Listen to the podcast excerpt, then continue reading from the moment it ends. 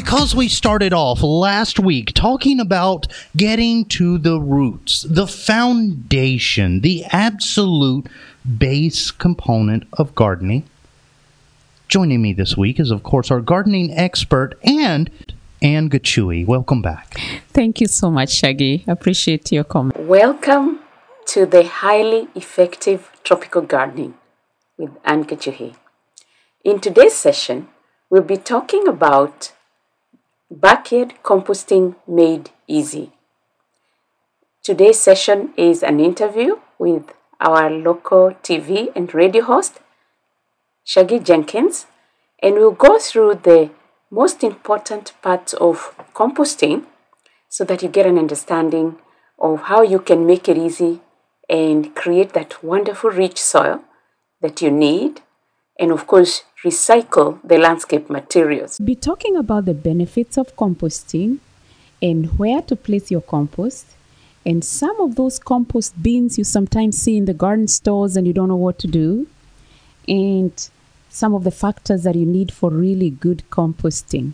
A lot of people, they hear the word compost, mm-hmm. they see it on bags in stores. What exactly is compost? Compost and composting is actually the process whereby you use the naturally appearing materials that we have in the homestead and instead of throwing them away and filling up our landfills, you take that material whether it is your grass clippings, whether mm-hmm. it's the leaves or it's the branches you have, and then you let nature takes its course. You let nature, the microorganisms that occur naturally, break oh. it down to something that is real. and in fact, with composting, we always talk about the three R's: the recycling, mm-hmm. and you want to be able to reuse, mm-hmm. and and also you want to be able to retain the good stuff the mm. materials that you can re- return back. So you have a cycle. You have things grow, things die, things release the nutrients, and then you can reuse it again. Hmm. But a lot of people sometimes don't know how to do composting properly. Let's start off with the basics because okay. I thought all you're doing is mm-hmm. really creating a pile of plant matter, animal matter, things like that in a pile mm-hmm. that, that, that eventually turns into miraculous, life giving fertilizer. But you're saying that, that that placement is important because in my mind, I'm thinking this stuff is rotting material. It's going to stink. I want it as far away from my house as possible. And that's very right. And in fact, we are going to talk about the five factors, like I mentioned, the composting process. Okay. There's what we call the food factor, and that's really important because you're providing what we call the greens and the browns. And the greens are all those materials like your kitchen scraps, your fruit and vegetable waste. So, like if you make a salad, your, yes. your leftover lettuce, you things like that. You leave those, your grass clipping, your leaves, your coffee grounds, your eggshells. Oh, your coffee grounds? Yes.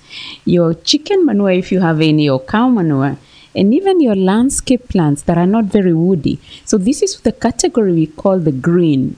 Okay. And then we have the brown category. And this is examples of wood chips, your shredded newspaper, so don't throw it away, your shredded cardboard, your straw, your corn stalks, your dried leaves, sawdust, wood shavings, small amounts of wood ash, and other landscape materials that are already brown. Okay, because I thought you were going in a different direction with the whole brown thing. No. Okay we are going into the land brown. oh, okay. Because you know, I was thinking another. so we have the greens and the browns. Oh, okay. So you have to have a ratio of those. So it's things really that you can see we have around us. So it's not anything that you're getting or to make a huge effort to acquire.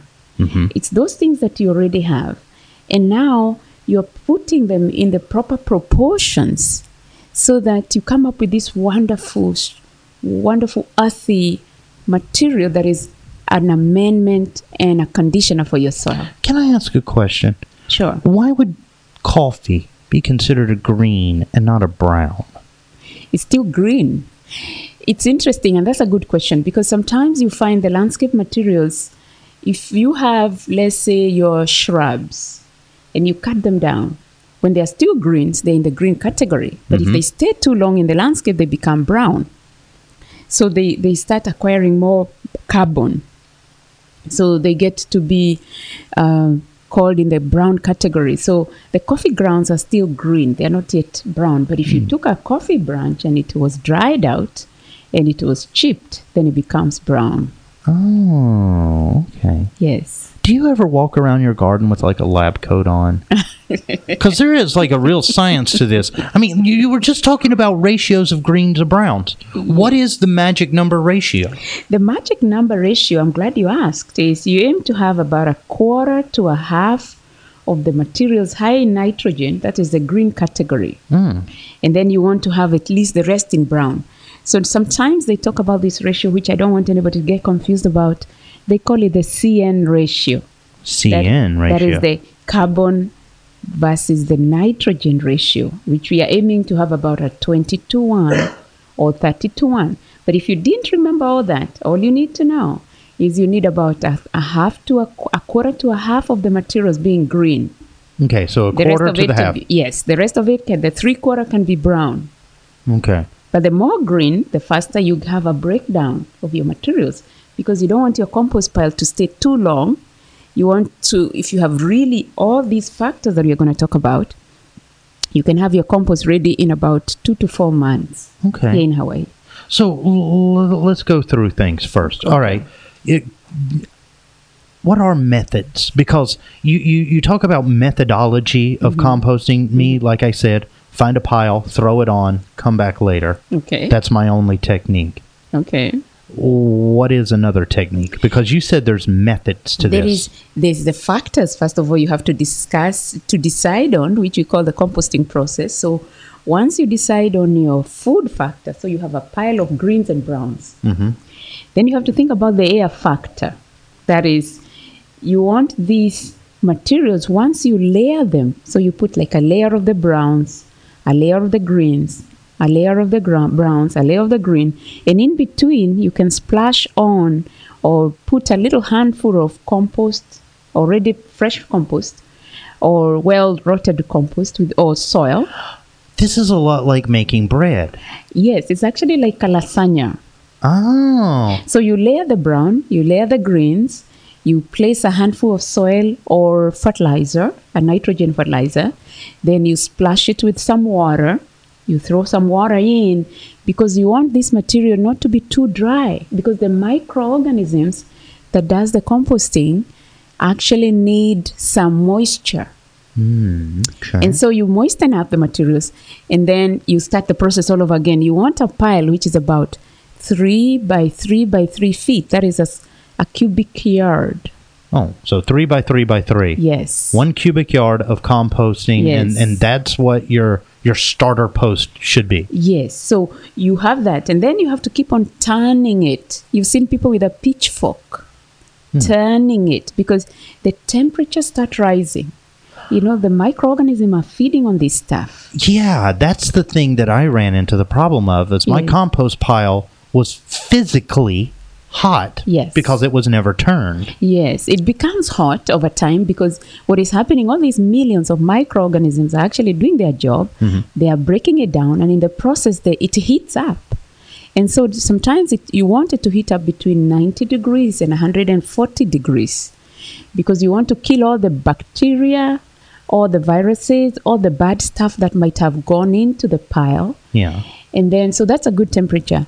But when the temperature rises, you need to turn it. So you take a pitchfork and turn it up every three to five days.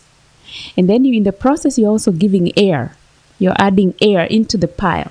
okay And of course, we talked about the moisture factor. So occasionally you, ta- you check and see if your compost pile is moist enough, not too wet. You don't want it dripping, not too dry. The consistency of a well wrung sponge. oh okay That's what you want. So if it starts to look a little bit on the powdery side you need to get water, Yes. quickly Yes. So you put water. Huh. And then the, the fourth thing is the size. Sometimes you find people throwing huge chunks of landscape materials and they want it to become a compost. It's not going to happen in a very you know, it will take a long time. Yeah. So you need to chop up. If you have branches, let's say you have these uh, coconut fronds, you cut them up. You want to have a small pieces, like two inches, if it's possible.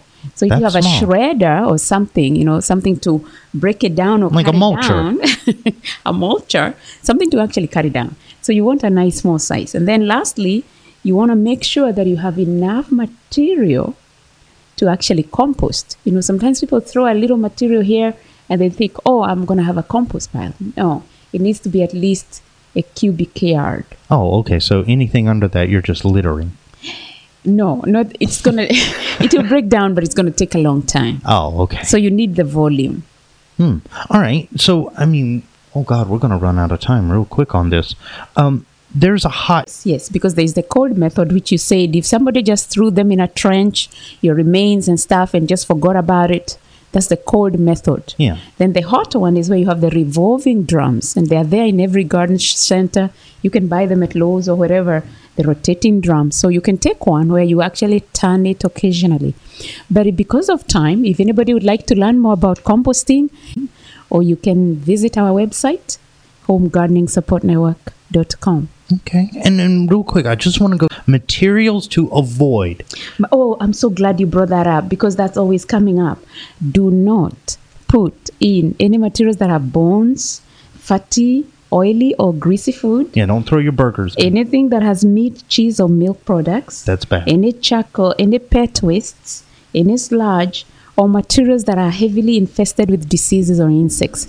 Because if the temperature, for one, they'll bring in rodents. Yeah? Yeah. And then two, uh, if they are not composted enough, you still carry over the problem in your new fresh compost. So if it was insects or diseases that were in your garden materials or weeds, they will continue in your compost pile.